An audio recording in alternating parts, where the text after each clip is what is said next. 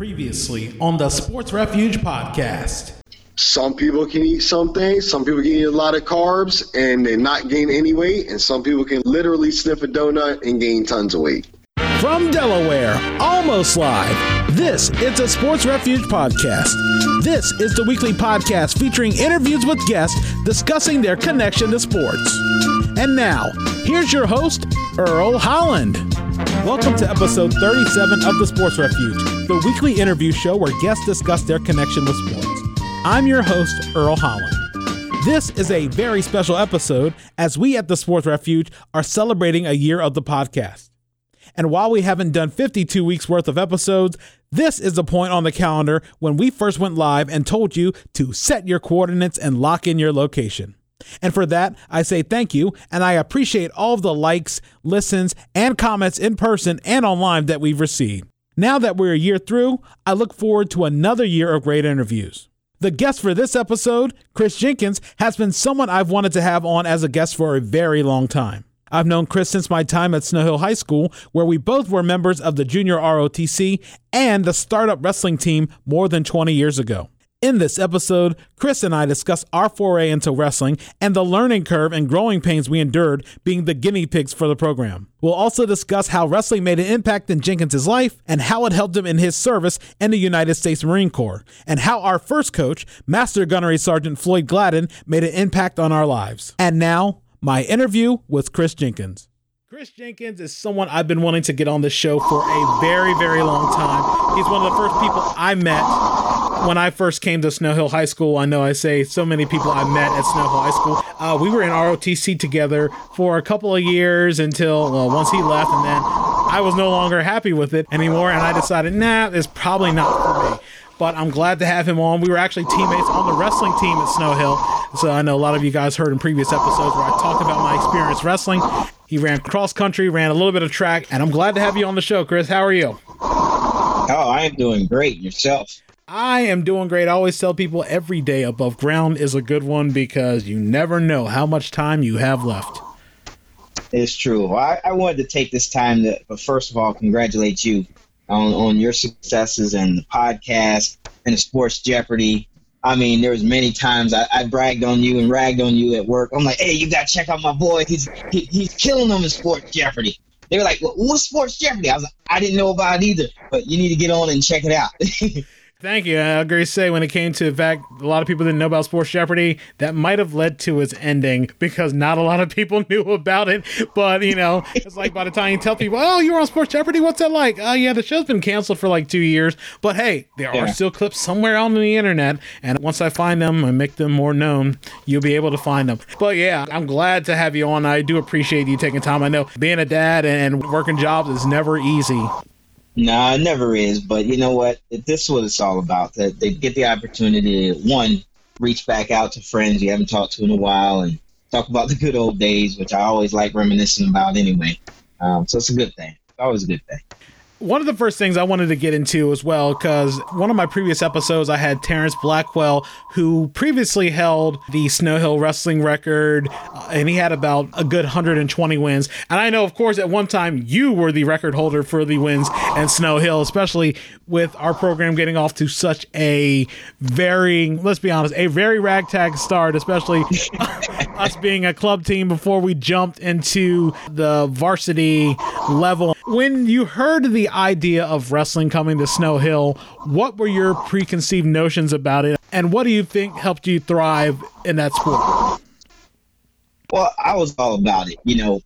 Back when we watched wrestling on TV, that was our life. It was all about the Ultimate Warrior, Undertaker.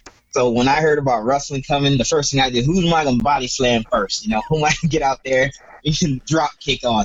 I knew that it was totally not the same as what we watched on TV, but, as of course, Master Gunny had a way of, pulling you into stuff and really getting you involved and getting excited about anything you did. So it was amazing when the opportunity came, same with ROTC, I jumped right on it because that's the stuff I like anyway. What were some of the growing pains, especially learning a sport? You're coming into it while some people have learned it from the age of 4 or 5. What do you think the biggest learning curve was? Just like my first time at track, it just I like playing sports, but I was never really big into doing it as you know, a commitment like that, like wrestling, track, whether it be baseball. I just like playing. I'll get out there and play football. I'll play soccer, but I never really wanted to get committed into actually on teams until wrestling. And I jumped right on that. I loved it. It wasn't what I expected at first because, you know, again, you watch it on TV. You know, I never really watched the real wrestling, like Olympic style or anything like that. So getting into it, it was really tough. You know, the practices, I was like, holy crap, what are we doing here? But once actually getting settled into how it works and how it operates, man, it was a blast. I loved it. Loved it. You know, it's like it was in your blood. And it's crazy when I talk to some of the people who wrestle in the program now, the way they do the program and things like that is so different from the way Master Gunny did it. They don't do the run around town like we used to do and things like that. And that was very interesting to see when you hear about, like, man, they don't even do that anymore. I don't understand it. It's crazy because, again, I guess different styles from different approaches and things like that. We went with the old school former Marine style of Master Gunny and how he used to do it in, you know, basically rural Tennessee and things like that. So I know we learned a far different way from what we learned, especially it's been 20 years too. So what we learned back then is not how they learn now. Well, no doubt. I mean, you think about it. He came from the old school where, you know, and even to this day, I keep that same mentality. I'm not a big weightlifter.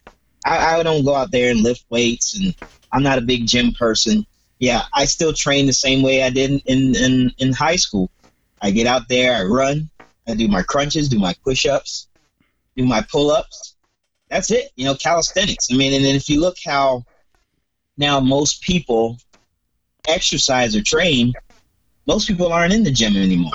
Most people are at their homes doing, you know, Pilates, doing calisthenics, doing planks, doing stuff like that. There's not too many people really lifting weights anymore. So it's a personal preference. But, you know, the way we train, yeah, much different. I remember rolling out the mats ourselves and, you know, running in the cold and slipping in the ice outside and running around the school. So, you know, and we were like you said, we were the misfit group. We were the starters of wrestling, you know, and he was probably getting used to teaching high school, you know. So it was like a new program starting up. You know, we all kind of out there. I remember one of our first practices, we had, over 30 people show up. And after, 2 days, it dropped down to maybe like 15 because it wasn't what everybody expected. Yeah, man, you know? I don't think everybody was about that life once they saw what it was like. I still remember the football team all coming in there, showing up. And after like the first practice, over half of them didn't show up anymore. Yeah, when I think the football people that are left, it was Lee Chisholm, Robbie Benac, and Danny Custis. Yeah. Probably a few more people, too. I can't think of anybody else. Yeah. That was about it that I can remember. Yeah. Oh, yeah, Eddie McIntyre, of course. Yeah, because he was the heavyweight. Because other than that, you know, like I said, Thomas, I think, came midway through the first year. Brittingham was the next year. Yeah, man, I'm just trying to think. Oh, yeah, we barely had a team. Of course, Jamie was there the whole time. Yep, and you know what? I think unless things change, she was the first female we had on the Snow Hill wrestling team. Yeah, definitely. She had her opportunities to wrestle every now and then, and I think she was that weight class with Thomas and all them, so we were lucky we didn't have to wrestle Jamie. Yeah, it was always interesting, and I give her mad props for wanting to do it and sticking with it because, you know, it's tough when you have a sport that's most people see predominantly as a male sport, you know, introducing a female into it, which I'm all for. Like, hey, go for it. You want to get out there and you want to slam these dudes to the ground, do it. And I really appreciate her, you know, committing herself to doing that and getting out there and trying no matter what and just sticking with it. I mean, we had a blast. So, like, again, we were the original crew of a sport that was introduced to a small town school. And now look at it now. I mean, you know, you tell me people are winning over 100 matches. I was like, wow, we barely finished the first season doing 12. Yeah, and it's crazy, especially they had guys going to states and things like that. And I think, there's a couple of state champions out of there. I remember doing a couple stories about Snow Hill Wrestling. They had 2 pairs of twins who recruited to the same college Two pairs of twins. Wow. Yeah, that was like around that time where there was like a ton of twins at Snow Hill, and everybody's like, hey, must be something in the water.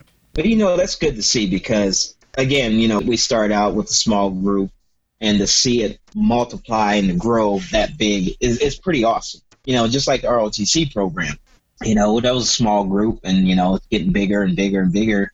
And, you know, it's good to see that. Records are records. So, you know, people smash records, beat records. That's great. But it's just the fact that I remember a time even on track, you know, you had just enough people to qualify, and that's it. We would never win first place. We would never go into any championships unless it was individual. You just had people who would come out there and just want to do it. I mean, and that's what it was all about. We were a small town, small school back in the day, and it is what it is. You had the same people on track, the same people, some of the same people in wrestling, some of the same people in basketball, some of the same people in soccer.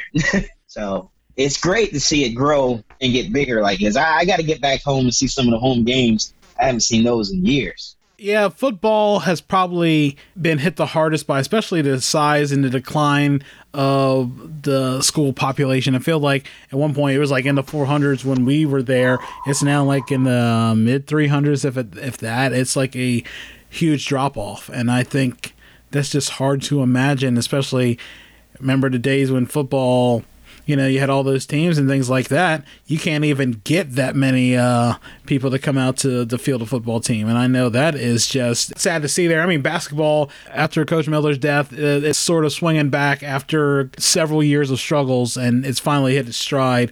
But yeah, I mean, some of the teams are rebounding. You know, baseball's still good, consistently good. Softball's fairly good. I know your niece played on softball at Snow Hill, and there's a little bit of a turnaround coming. I feel like some of the teams are bouncing back, especially with the decline in size and things like that. Yeah, well, that's good to see because, again, you know, the school, it was always small, hometown school. And like anything else, you got small town school, kids are getting, you know, into more technology. They're branching out. They're leaving the area. And, you know, as the town gets older, you know, without having that fresh, young energy to kind of wake up the town, it's hard to pull people back into, you know, the way it used to be where everybody lived to go see the hometown games because that was the biggest thing to do. Now you can, you know, get on your TV, do all this stuff, or travel half the way around the world on your tablet, and you ain't got to leave your house. So it's kind of getting people back into that old way, you know, even when I'm big on going to like tractor shows and all that stuff. So just to go back in history and take my girls out there and to see these old steam engines and tractors doing their things. And it's good to just disconnect and just go back to roots sometimes. Like you said, you mentioned you ran cross country, ran track. How do you feel like those things prepared you, especially for the wrestling season? I kind of treated track more as just conditioning. Track wasn't my biggest thing. Believe it or not, I hate running. But it was just conditioning for me. I did it to kind of stay in shape for wrestling because my mentality was all about wrestling, you know. I mean, you remember we tried out for baseball, and I think I was just like, I'm okay. I'd rather just play it and not be a part of a team or anything like that. It was all good and all, but it just wasn't my thing. I loved wrestling. Wrestling was my thing. And it's crazy just to find something like that. You never knew that you would find it like that, especially it just sort of came out of the blue, especially when we first heard about the interest meeting. It's like, okay, sure, let's give it a shot. Yeah, and it felt natural, and it wasn't one of those things where you had to think about. You know, you just get out there and do. And that's what I think I loved about it the most was the fact that, to me, it just came natural, you know, learning the moves, figuring out what to do. You know, sometimes I was getting slammed around, didn't know what I was doing, but it was all about learning and experiencing that. And I loved it. I ate it up. Just sort of going back, I was telling you about Terrence Blackwell, who I interviewed. He set the record at 124 wins. So I think the record's been shattered since then, because I think it's been broken at least two or three more times since he graduated. Holy. Yeah, I know. Wow. It's just crazy. Just the opportunities. I mean, he even had, I think, one season where he won, I think, at least 35 plus matches. Awesome. I mean, shoot, I think 11th grade, I maybe did, 11-0 or something like that? Something. And that was it. I mean, that was like the full season. Yeah, it was so crazy. I think, I mean, you know, I know you wrestled a lot, and it's like for them to do like 30 some odd matches in a season, and 30 or so, I mean, because that counts, you know, your regular ones, your holiday tournaments, your regionals, then you got the states, and you got like all that other stuff. And yeah, man, that's a lot of wrestling. And you think about, they are constantly working at a frantic pace, especially to get ready and things like that. Yeah, I think it'd be cool if you ever get a chance to go down there just to see what one of their practice sessions are like, just to see how different it was from what we did. Because we always talk about, and just talking out of Thomas, how we talk about the man makers, the board breakers, the push-ups, the side straddle hops, the butterfly, the Superman stretch, the jack-ups, everything. Some of those things I can remember from the top of my head, and it's like, yep, I will never do those again. I will never do those again. Definitely not running, because I always say the big man code is the only reason you run is from the police or for your life. That's the only reason you run. That's the only reason you run. You're right, though. It was a different training style. And you know, I don't know how they're training today. You know, like you said, they don't run or go outside anymore. Hey, that might work for them. I mean, but Master Gunny, as you know, was old school. So he always believed in, I'm going to take you for a run. I'm going to come in. I'm going to make you sweat. I'm going to teach you. And then you're going to learn. That's the bottom line. He just kept it simple. Again, it's just a great thing. I love doing it. We had fun. Our practices, King of the Hill was my favorite. I love doing that. And we had a good group, you know, good team. And, you know, it wasn't all about the wins. We just got out there. We supported each other, win, lose, you know. It was just all about that. And I like the fact that I'm glad it's multiplying, that bigger, and they've gone to state regionals. I mean, shattering crazy records. That's amazing. I would have never dreamed of going that far. You know, would I have loved to have gone to states? Of course. But, you know, our school wasn't ready. I mean, we barely even made regionals, I think, if I remember correctly. And I always think about just sort of the experience wrestling, too, because I always thought about, if you ever think about it, the longest amount of time is when you're waiting for that ref. He's coming down, sliding on the mat, and he's holding his arm up, waiting, looking, peering through to see if there's that shoulder space on the mat before he hit the mat and blew the whistle. And those can be some of the longest seconds ever when you're on the mat, and you're waiting for that ref to call the pin in your favor. Oh, I know. And for me, it was finishing the match. Once the match was over, I was so ready to run back to that bench. And I think it was Alan's mom. One of the parents would always bring oranges, and they had them on ice.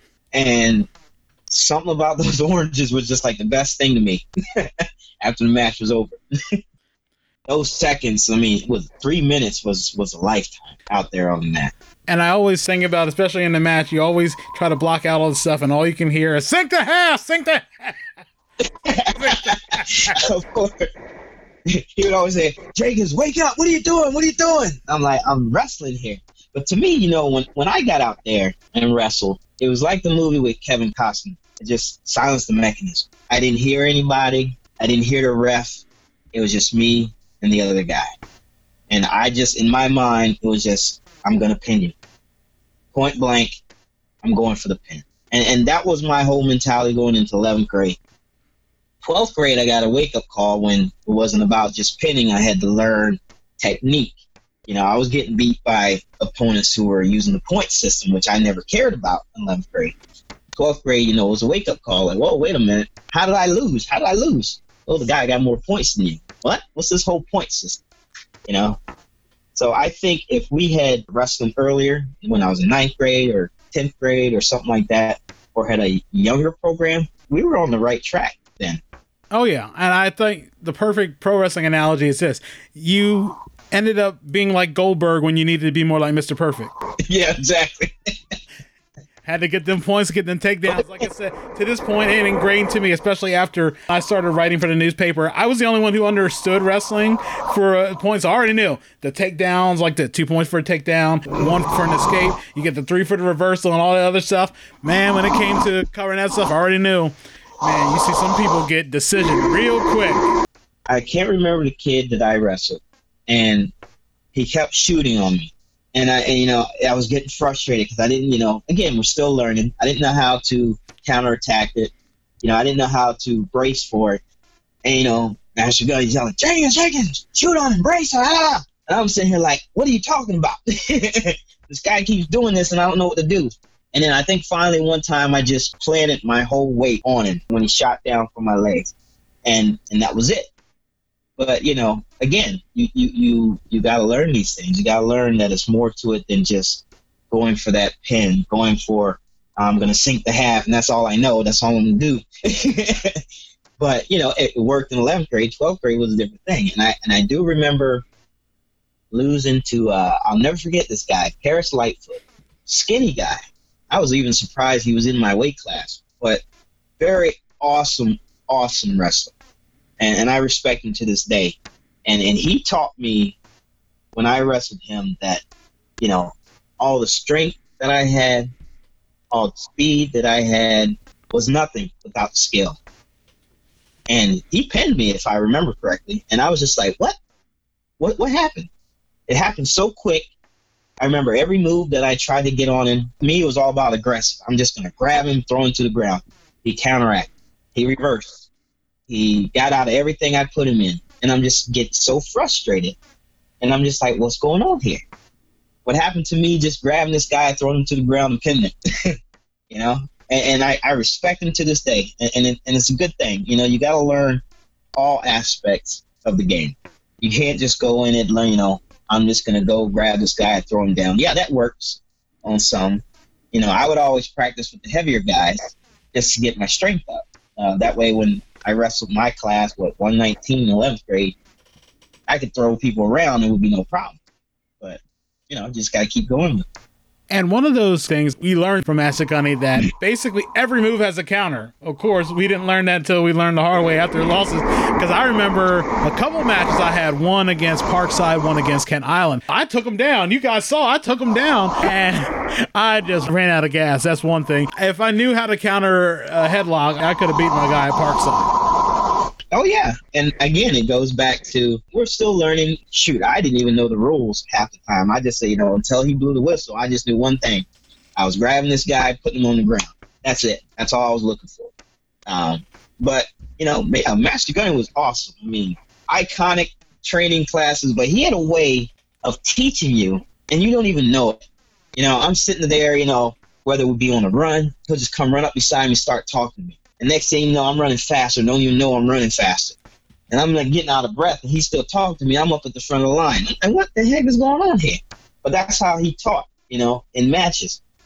If he didn't like something I did or he thought I could do better, in the end, he's like, Jenkins, come over here. I'm like, okay. He's like, all right, you know how this guy did this on you? I'm like, yeah. He said, we'll do this next time. You know, and I think, again, he was on the right track at the time when we just started that program. In my eyes, he was the perfect coach for it. It was all about teaching you the basics, learning the basics. And he didn't progress you forward unless he felt you were ready. Because I think I remember begging him to, oh, I want to go to States. I want to go to States. Well, one, I don't even think our school was even registered for States. But he was like, no, you're there, but you're not there. And I, you know, at first I didn't understand that until when we did regionals, and I learned the hard way that, yeah, I wasn't ready. And the tough thing was you only had 2 years. If you had, like you said, if it started 10th grade, if it started 9th grade, maybe you were able to progress. Because I feel like Alan and them probably excelled a little more because they had 4 years with Master Gunnery. Yep. Didn't he go to States, if I'm not mistaken? I believe so, yeah. I think so. Trying to find anything with records in Snow Hill history, especially about the wrestling team, it starting so far back, you'd think there'd be a lot of stuff, note keeping and stuff. Who knows? Remember those maroon singlets? You know, and that's funny because I talked with Terrence Blackwell. They said they were using the maroon singlets up to his sophomore year. And so that was like in the mid-2000s. Then they went with like a black one, and then they went with like a special one for his senior year and all that. So that's interesting to see. They were using the same ones we wore, you know, 20 years ago. Oh, man, that's crazy. They were not the most fancy things, but you know what? But we didn't care. It was what we loved. We didn't go out there to try to impress anybody, you know, try to break records. It was all for fun, and we just loved the game. And that's where I felt I got from Master Gunnery, you know. He would teach you, And man, some days I'd be like, man, is this practice ever going to end? You know, but he guided you on the right way. And he knew your limits even though you didn't. And he know when to push, when not to push. Like I said, I mean, he would run by me. Next, you know, I'm running faster. Didn't even realize I'm running faster because he kept me, you know, distracted. But he knew I could do more. I didn't want to do more, but he knew I could do more. He knew I had that potential. And all of us. It was amazing, man. It was good times. And the fun things that we don't always mention, especially about the wrestling matches, were the bus rides. The bus rides were always fun. Never a dull moment on the bus. And that Thomas, man, is a clown. Oh, that dude had me rolling every match. I don't think I've ever told anybody this, but I was nervous every match that I was in. Every time I got out there and stood on that mat, it was like butterflies. Up until the referee dropped his hand. And then it was like I went from butterflies to an animal. You know, just got into the zone. But every match, I was nervous. And you think about it, sometimes it's better to have those nerves because it's like going on stage and doing something. If you don't have stage fright, then you don't really have something to drive you or motivate you. And if you don't have that, then where is the fire? That's true. Yeah, the focus was there, definitely. Yeah, I tell you, with that eclectic group that we had those couple of years, man, that was a pretty unique group. I mean, you know, how we talk like old folks, like, oh, back in my day, you know, back then, it was such a different time. Just the thing, it's hard to believe it was even 20 years ago because... Yeah, wow. It's crazy. I bet Master Gunny, what, now 20 years older, so he's probably like in his mid-40s then, if that. And, you know, he's probably getting close to 70 now. He probably still looks the same. Probably. And would probably tell me the same thing. Sink the half. He should be down. I don't know if he's down this way or not, to be honest with you. Yeah, I don't know. I mean, honestly, I haven't kept track. I mean, like I said, honestly, I haven't tried to find out where Sergeant Major Ben was, but apparently he showed up at Snow Hill at one point because there was a picture of him and Dante a while ago. It was years ago. So yeah, it was a while ago. I think, like I said, it had to be when Lieutenant Colonel was still alive. So I think it was because there was a photo right on Facebook with Dante and Sergeant Major Ben. And, you know, and like I said, it happened in the 2000s, so it had to be years ago. And that's something I have to ask Dante next time I have him on. Which we were a good group, man. We had some fun times. And, you know, I was just thinking, walking in the regionals or walking in the matches, we probably did look like the Misfits, the band of the Misfits. But you know what? We didn't care because it wasn't about image. You know, we got up there, did our thing. And like you said, the experience from the bus ride to the match, back on the bus, was amazing. You know, just good times, good group of guys. I do remember Patrick Reagan would always try to, he says, I'm going to beat you. I'm going to beat you one day. And I don't think he ever did. He might have beat me in King of the Hill once, but that was his goal. And you know what? I encouraged that. I think that was amazing, you know. I think he ended up going to states too. I'm not sure, but that's good encouragement. I like to see those guys challenge themselves, you know, and even to this day, I mean, 100-some wins, that's amazing. I mean, like I said, back when we started, we barely even finished out a season with 12 actual matches. Yeah, and some of our matches were just sort of like throw-ins to other people's matches. We were just the third team and like a tri-meet. Yeah. Like, oh, who's this group? That's Snow Hill. I'll just throw them in. See what they do, you know.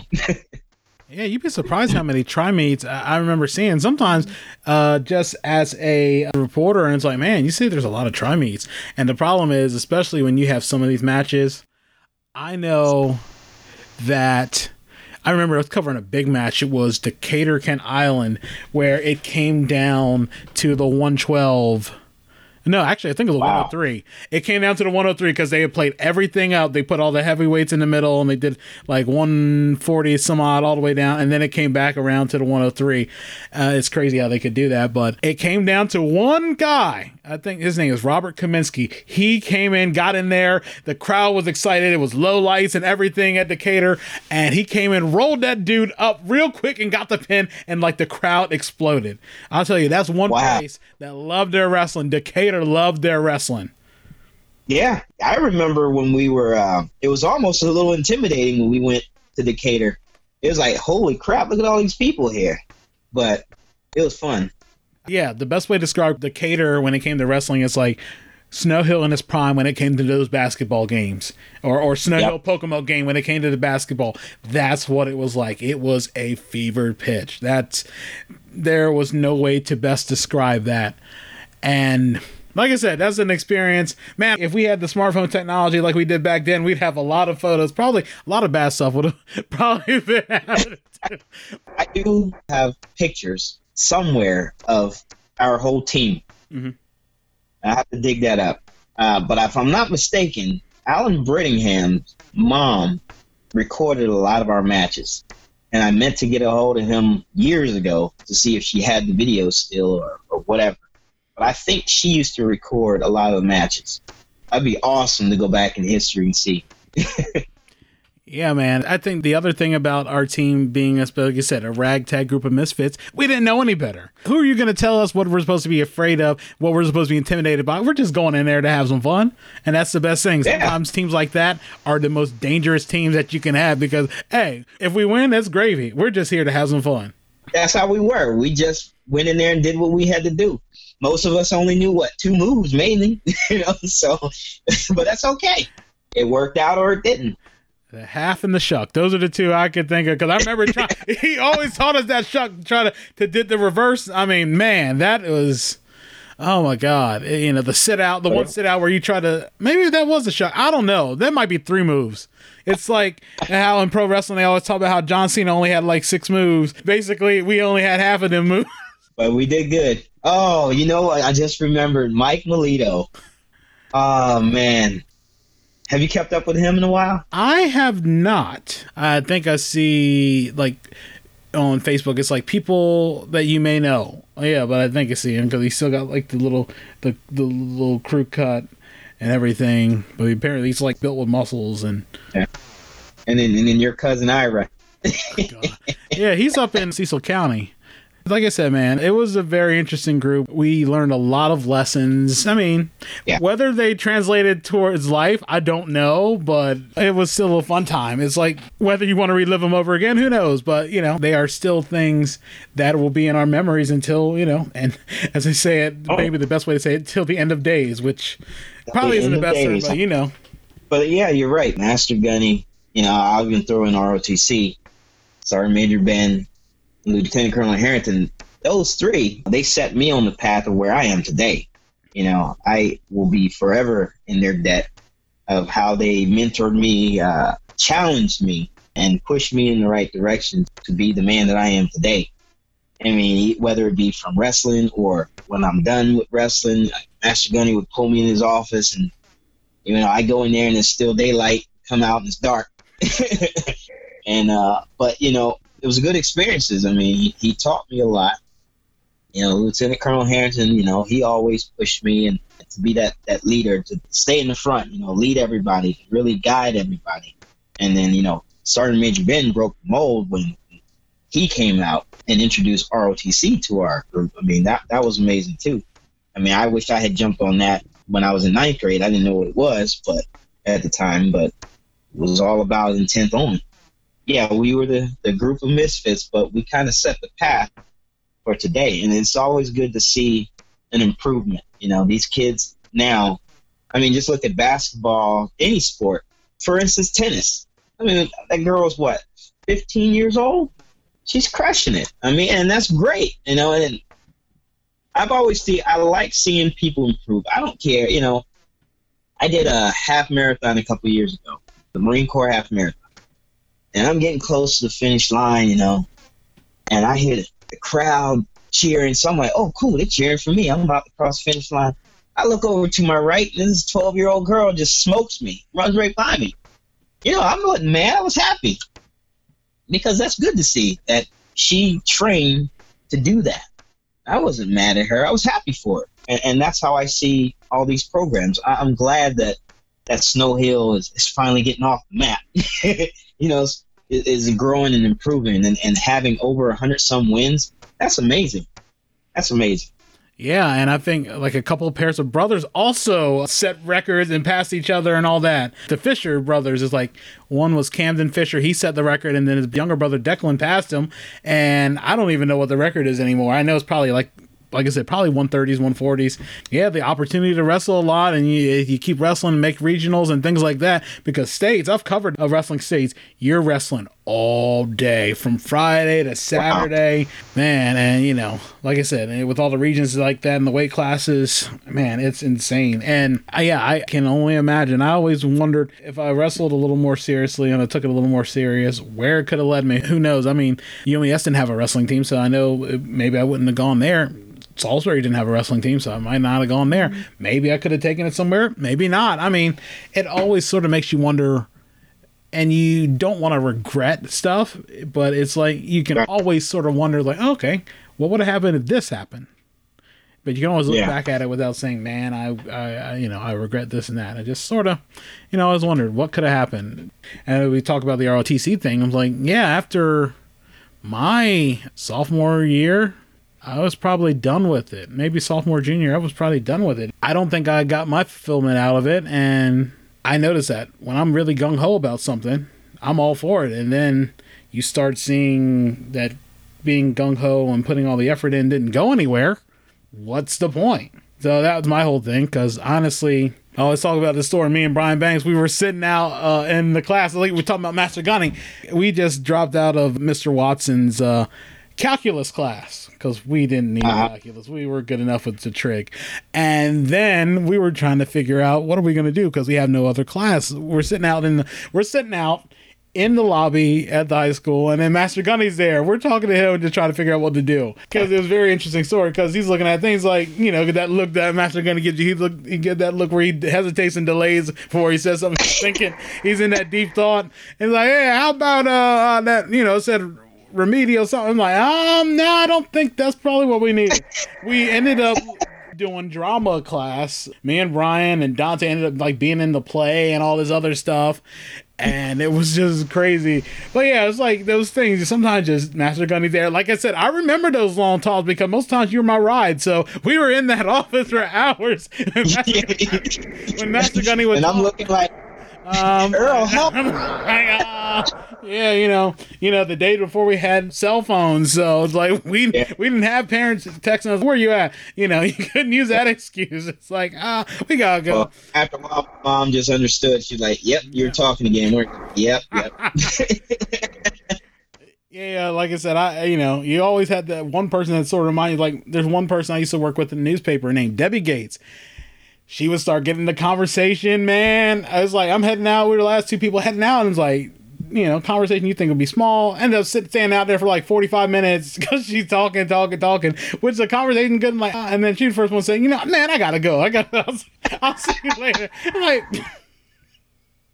like, but you know what? It was good to sit and listen. And you know what? That's what I think we all need. Even the kids today, you just need. Sometimes you just need to step back, just sit down and listen, Stop moving too fast. That's what I love about Snow Hill. When I come back home to Snow Hill, everybody nicknames it Slow Hill, but, I take that as a good thing because you can sit back, relax, and just reminisce about the good old days. I go home and I remember, riding my bicycle across Newark, going down to the dock and crabbing, just for the fun of it. You don't get to do that here in Northern Virginia, it's always hustle and bustle and politics and all that stuff. And it's good to just relax and just go back in history and just relax. I mean, it's amazing that how it changes you and how it makes you feel. And that's what he did. When he pulled us in that office, it was all about learning, all about teaching you something. And you get sucked into it. There wasn't a dull moment. You might be there for 5 hours, but you're engaged. You're listening, you're hearing the stories, and he's talking about either Marine Corps days or the Civil War that he probably was in. But, and that's what I admired about him, was he just had that way of just always teaching. And I respect him. Have you ever thought about getting back into wrestling, even coaching or volunteering and things like that? I know, especially as a dad of two girls, the time isn't there, especially working, you're a government employee as well. So the time definitely isn't there often.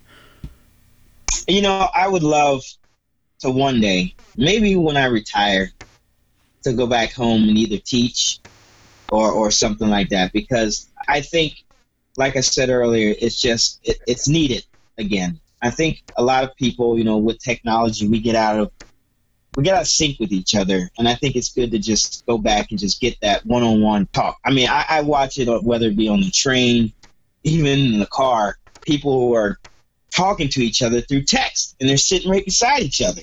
It's like, put the phone down and just talk. I mean, you'd be amazed how just that simple interaction goes a long way. We've gotten away from that, and yeah, I would love to get back. I was asked a long time ago to come back and help with ROTC, but no, there's no way I can make that schedule happen at this current time in my life. But I would love to come back and just interact with the kids and be the master gunny that we had, you know, because I think it's very important. At least for me, it was very important to me, and it helped me grow as a young boy into a man by getting that guidance early. Even throughout my whole Marine Corps career, I always had that person who would pull me to the side and say, "You're doing right, you're doing wrong," or, you know, "Good job," or, you know, "You need to improve on this," or, "Here, let me show you a different way of doing your job." And it's good to have that, and I think we all need that. And I'm the first one. I don't care if it's an older person or a younger kid. If I can learn something from you, I'm all ears. I'm right there. You know, yeah. I don't get butt hurt if somebody tells me I'm doing something wrong. I'm like, okay, well, you tell me how to do it right, and that's what I'll do.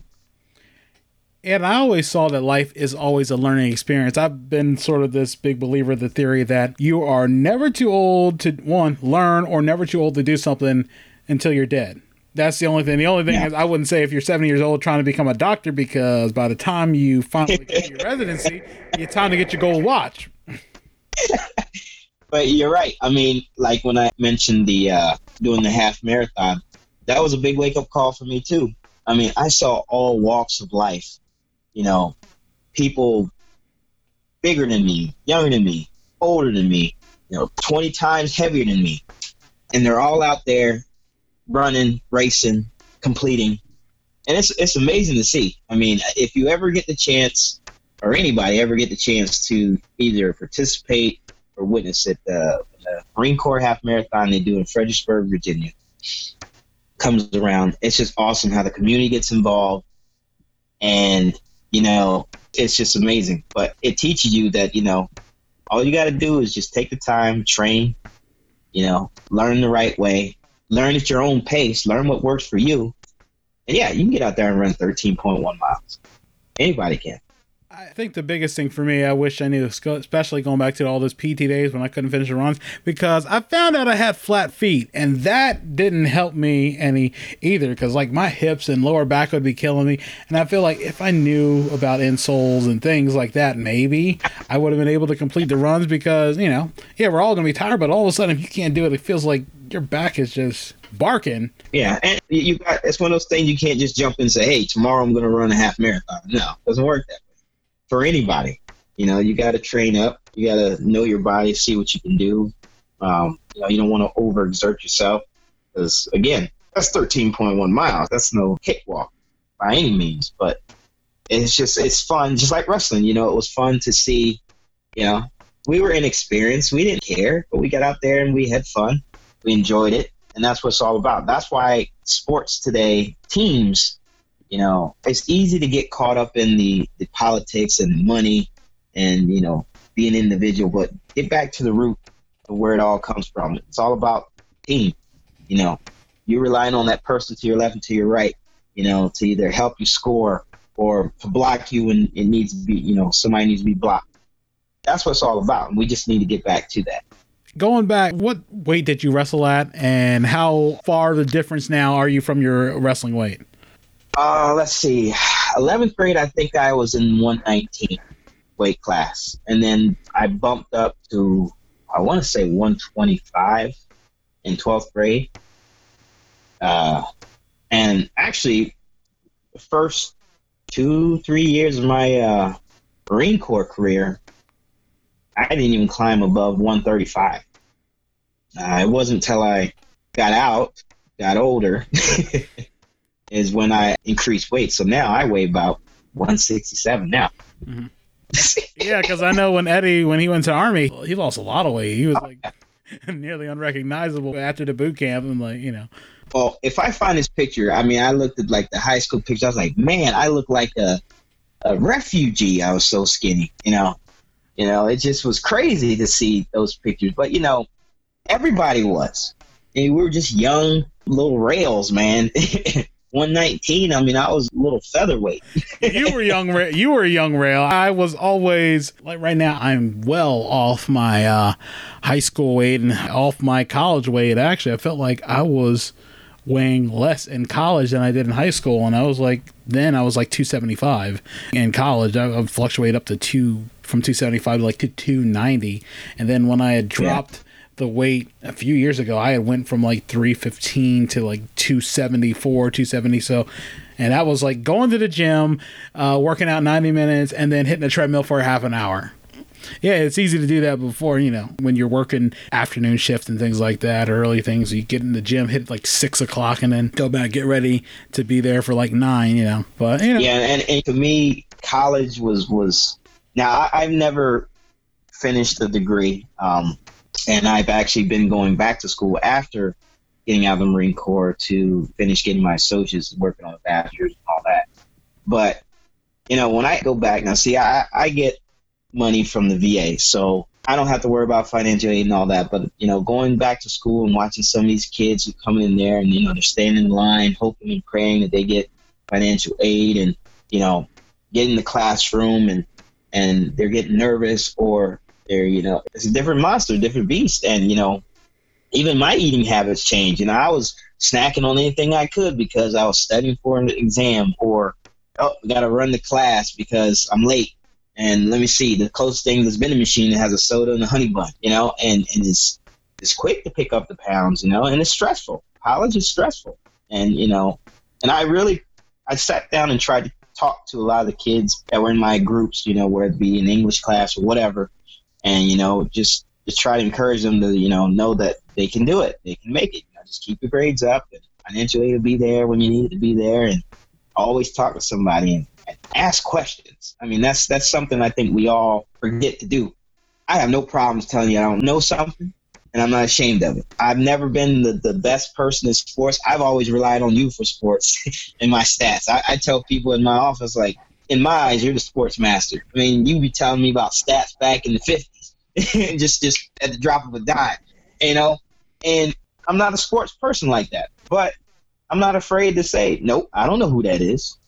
But tell me about it, teach me about it. And I think we need to do that. But college is a beast, man. It can be a beast, just like anything else. But you just gotta keep motivating yourself and move on, and you'll get through it.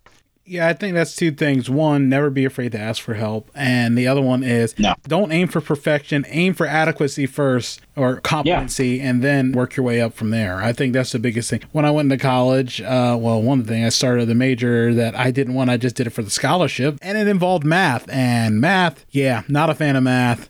Like I said, you could have got me into history, got me into English, but not math or science. Man, I just took my two minimums.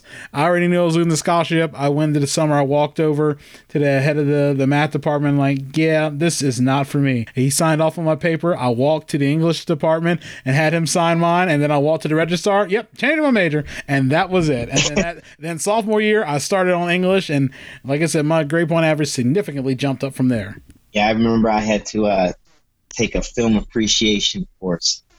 Oh, that was the death of me because, one, I never liked the old black and white films and the silent films and all that stuff. And, to me, that was just right on the same line as history. I got the best naps in those classes, but I struggled. But the teacher was just so excited about film creation and really dove into the class that you didn't have a choice but to kind of jump in with her, The sessions was amazing. It's just when we had to go review these movies for either an exam or something like that, I was dying. My wife would have to nudge me all the time, wake up. You gotta finish watching the movie. You have an exam on it tomorrow. I'm yeah, I know. I was what am I? You're you gotta start over. You already slept through the whole movie. But, yeah, it's rough, man. But it's always good to, just don't be afraid to try. Let's go for it. I know one quick thing before we start wrapping this up, when you're talking about film, we had a film class at UMES, and the one thing we were looking more, they had us look more like camera angles, what is this, a canted angle, all the different things, panorama and all this other stuff. We didn't really get into like the substance of it. That was something like, we didn't get into that, or if we did, I don't remember it. And I feel like there's certain parts of life, I don't even remember how I made it through high school, let alone some of the classes at UMES, but I made it through, so, that happened. Yeah, you were smart, man. You've always been one of the few friends I've had from school that I just knew was going to make it. I never doubted that, man. You are a sports master, and I want to see you on ESPN. ESPN was the dream, man, at one point, and then I sort of fell out of love with it. I mean, now it's like, man, if I can get a TV anchor job, but I don't know if I have that. I don't know if I have that willingness or interest in it. If I can get a job as a TV sports anchor, that'd be cool. But I feel like as I'm getting older, especially, slowly merging towards 40, the opportunities are slowly becoming few and far between. So, but I know like this, if I'm going to jump on that opportunity, I'd have to do it soon or that's it. That'll be one of those things I always sit back and I wish I did. And I don't want to do one of those things where we talked before. Don't want to regret not doing something. You're still young. We still got plenty of time, But yeah, man, like I said about Sports Jeopardy, and you were killing them on that show, man. Like I said, when I keep telling people that first game, I was sort of out of sync with the buzzer because that's the toughest thing. When you're watching any version of Jeopardy, you see people fiddling with that buzzer, trying to click. It's like, It wasn't working.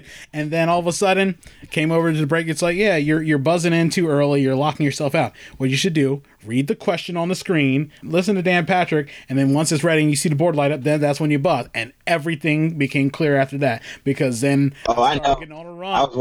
I was busting out the beer, sitting back like, look at Earl go. Look at it. Shoot, I'm still trying to get on regular Jeopardy, but like I said, I already know my weaknesses are world capitals, geography, and most ancient civilizations because, I don't think we went into that much at Snow Hill. Definitely not at UMES, but, that's how it goes. Man, yeah. I do appreciate this, and we got to do this again. As we wrap this up, what are ways people can find a way to contact you when you're online? I don't know, man, because I just don't have Twitter. I don't have Snapchat, none of that. I just I am gonna do better. So I'll just say this, reach out to me on Facebook and just be patient with me. I will get to you. I will reply to you. I got to get myself wrapped up into because I do miss reminiscing about the good old days and.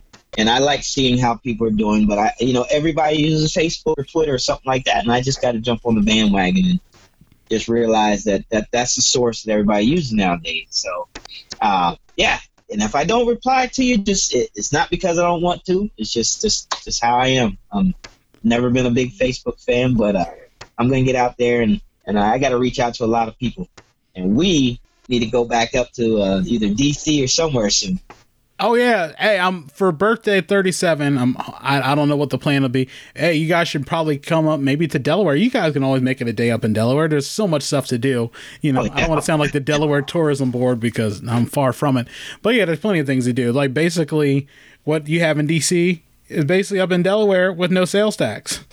Yeah, I got to get up that way. I don't know when the last time I've been to Ocean City. I don't even know the last time I've been to Delaware. It's just been a long time for me. I can tell you when the last time I was at Ocean City, we went up after we played like a game of drop-in baseball. I hadn't swung a baseball bat, not counting softball in years. I got a single. And the first time in 20 years, I got a hit. And even then, that's probably more hits than I had probably at age 16 or age 17. Shoot, got a hit and then treated myself with like a big lobster, some corn, and a half pound of shrimp. But $30 at this place on 28th Street. Oh, that's awesome, man. Yeah, I would love to do that. Again, I love playing sports. I'll get out there and play football. I'll play it all. Rugby, anything. I'll get out there and try it. There was this long time ago, we were in Berlin. It was like a drop-in football game. It was like a turkey bowl thing on a Thanksgiving. Everybody from Pocomoke, from Snow Hill, they were playing a big game of football. It was like four people came on teams. Yeah, man. It was just crazy. It was fun. People didn't act a fool. It was just nice, fun. People playing football. People I don't even know. Somebody from Berlin, I'm playing right beside him on offensive line. Like, hey, let's go. This is fun, man. That's good though, but that's what, again, that, like I said earlier, that's what it's all about. You know, it's just getting together and just playing. Who cares what kind of skill level you are, if you can play or not play, if you can't catch the ball, who cares? Yeah, man. I like I said, I do appreciate it. We got to go talk a little more about all the time we used to drive in the car, listen to your CD player and all those songs. I still got the tape you made for me. Wow. Years ago. Man, now it can be turned into CDs and just, or send you like zip file through Dropbox. Nah, I didn't say it was a cassette you made, right? Yeah, things like, yeah. Yeah, and it's just crazy, man. It's like now we can't even listen to half of the song because they are R. Kelly, so even without feeling bad. Yeah, yeah. Like you're the dad of two girls. You know, like nope, no R. Kelly anymore. You ain't lying, man. And it's a shame too, you know. But, you know, and speaking of that, as time goes on, you know, what's sad is that all these good artists our kids will never know about. Like Michael Jackson, by the time, I know my girls know about him now because I bring him up. You know, I teach them about all types of music. And you know, they listen. They love You Rock My World. They love that video. They love me playing it. And they'll, Daddy, can you play that video with that guy that looks like a girl? I was like, oh, Michael Jackson. And they're like, yeah, they love that video. And you know, it's sad that they're not going to know as time goes on, or even their kids, that history is gone. Michael Jackson, you know, Ray Charles, you know, the pioneers in music, gone, you know. It's crazy. We've been on a kick watching a lot of concerts. We just saw Gladys Knight, and we saw Lionel Richie. We saw Earth, Wind & Fire. We saw, we're going to see Elton John in November. We're looking forward to that. In the past year, we've been seeing everybody from The Temptations to Michael McDonald to Billy Joel, and we're looking forward to seeing Billy Joel again. Yeah, man. And we saw Cher, too. You never know. And we're going to see Celine Dion. I don't even... Yeah, I know a lot of Celine Dion stuff other than like, you know, 3 songs, but we're going to see her anyway. Might as well. Yeah, you're going to pay for it, though. Actually, it's not that bad in Baltimore. It's Philly. It's awful, but, you know. But like I said, all I'm waiting for now, I want to see Cameo, and I want to see Huey Lewis if he ever starts performing again, and maybe Weird Al. That's all. Weird Al. Hey, he was performing in Wilmington, and we didn't even really know about it. But, you know, it happens. But, yeah, man, I do appreciate it. We got to do this again. Definitely the extended version that's less about sports and more just about all types of other crazy stuff. Oh, you got it. Anytime. Like driving through Patey Woods at night when you go like 80 miles per hour. We won't talk about that. Hey, you made it. Hey, you made it out, man, so... Those were good days, man. That was good. That was great talking to you, man. I really appreciate you reaching out, and I mean what I said. I'm glad to see you, how far you came, and the podcast and all that, and just keep going, man. You know, it might not be at ESPN, but hey, you're gonna be out there, and you might be on the TV one day.